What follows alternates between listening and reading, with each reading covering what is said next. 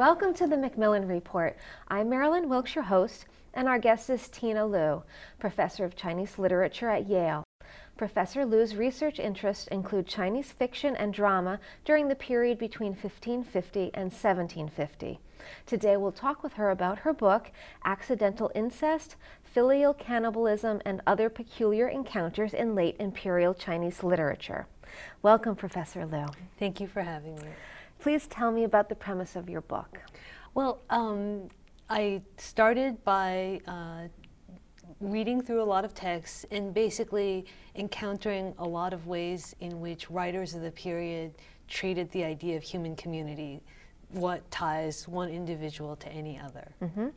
Okay, and the title of your book is fascinating. Um, how did you come to write the book? Was there any particular inspiration? Um, you know, the, the period of literature that I work on is full of episodes that to a, a, a modern American seem gross. Mm-hmm. Um, and so one of the things that the book does is tries to situate these gross moments. Um, so I, you know, I ended up writing a book all about children feeding their parents little bits of their bodies and um, people running into relatives when they go to brothels. And only afterwards did I come up with this title, which was something that a friend and I cooked up mm-hmm. at a mm-hmm. coffee house. Okay. So. Um, share some of the stories from your book. Can you give us a couple of highlights of perhaps the cannibalism or the incest or, or something else that you found particularly interesting? Well, one of the amazing things is that, you know, this idea of filial love, the love that we have for our parents, is something that um, in late imperial China, the, the ne plus ultra of it was, in fact, um, uh, a kind of cannibalistic act. Mm-hmm. Um, there, there, there are parallels in medieval Europe where there are records of women breastfeeding their parents, for example. Mm-hmm. But in, in the Chinese case, it's very, very literal. It's called gegu, and basically you shave off a bit of your arm or your leg and prepare it in a stew for your parents. And why would you do that? Um, well, the kind of traditional medical response would be that it was curative. Oh, okay. But um, one thing I try to do in looking at a bunch of different examples of this is to think about the symbolic force of it, mm-hmm. which is essentially, and, and I think you see it played out in a lot of different short stories too, where um, uh, the the purpose is to almost undo the usual generative force of humanity, which is that we give birth to children and they give birth to children, and it's a kind of ever more dilute relationship mm-hmm. between us and our descendants. And this kind of cannibalism almost tries to undo that spiraling outwards and turns the relationship between parent and child into something that really can't go any further because the parent has eaten up the entire child. Mm-hmm. And in one story that I treat, that's literally what happens. This daughter in law sells herself at a marketplace, and instead of giving birth to a much longed for grandchild, she is consumed, and the money that comes out of selling her for meat um, saves the husband. But essentially, the choice is made between one kind of filiality and the usual way in which families change over time, which is that they give rise to new human beings. Mm-hmm. All right, that's a fascinating story that a woman was so- sold for food. For food? Yes, I mean the thing is, it's in, in a lot of ways, a lot of the um, the stories that I treat in mm-hmm. the book are about extreme situations. Mm-hmm.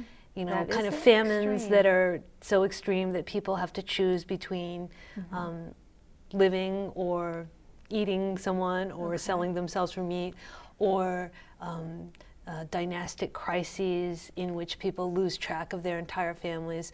I'm, you know, I think I'm not even sure that this kind of extreme circumstance really ever took place or took place to any great degree. It's really a way to meditate on what would happen if, I, you know, I think it serves the same function as science mm-hmm. fiction mm-hmm. in our culture, where it's not really as if we think that a lot of these things can take place.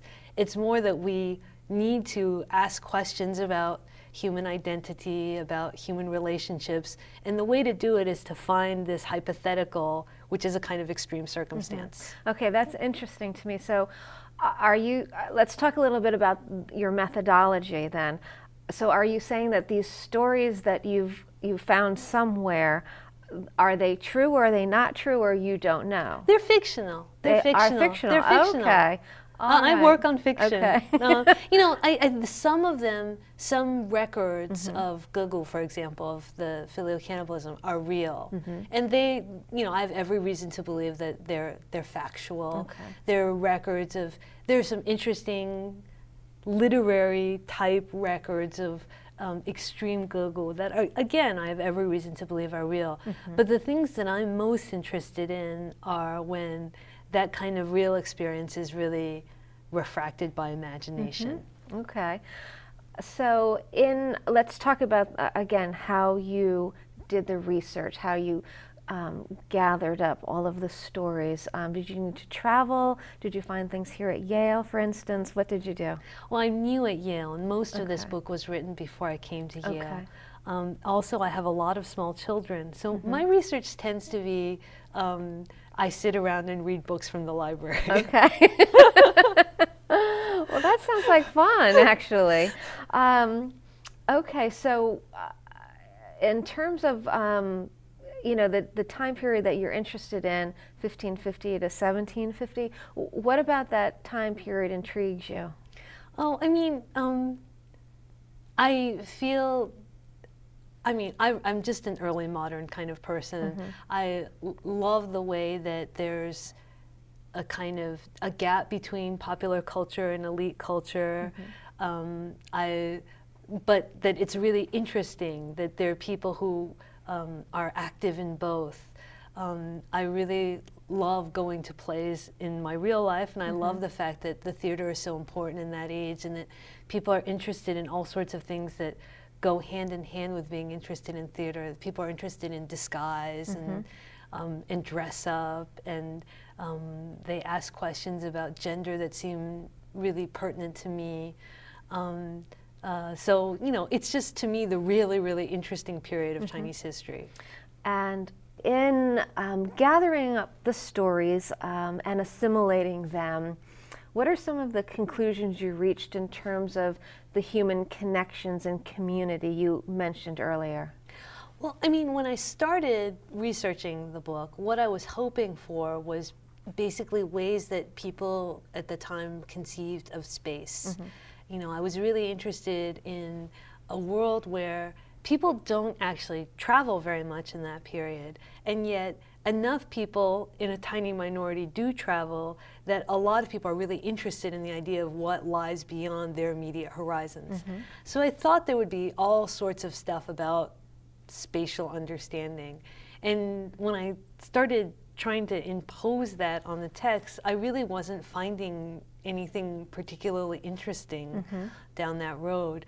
And what I realized was that it's one way to um, one way to think about space and the size of the human community is um, the, the, the alternative title for the book, which I only came up with after the book was published, was Fancy Meeting You Here. because that's another way to think about mm-hmm. how many people there are in the world. What are the, you know, how many times have you sat down on the train and you, you saw someone, mm-hmm. you sat down, you go, Fancy meeting you here. What are the odds? Right. But that moment is really thematized in Chinese literature of this okay. period. People meditate on what it means that you run into someone mm-hmm. you know? And it, and it is a way of thinking about the population of what it means to be a stranger mm-hmm. what it means to be a family member. So you know that that's the the how how the book kind of began. Okay. And uh, tell me what um, was one of the most surprising things you found in doing uh, the research for the book? Um, I shouldn't be surprised by this anymore, but what I found surprising was how um, really deep and careful and methodical a lot of these popular writers were on questions that we usually think of as being anthropological. Mm-hmm. Um, I've often said that traditional Chinese philosophy is sufficiently narrow in its concerns. You know, it's basically it's ethics. Mm-hmm.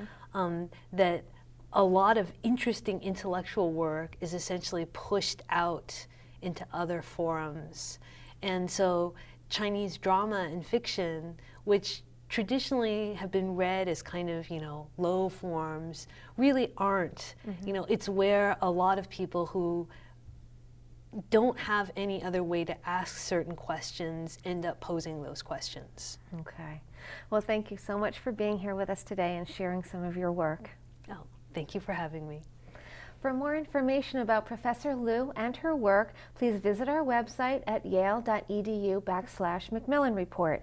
Be sure to join us again for another episode of the Macmillan Report, made possible through funding from the Whitney and Betty Macmillan Center for International and Area Studies at Yale.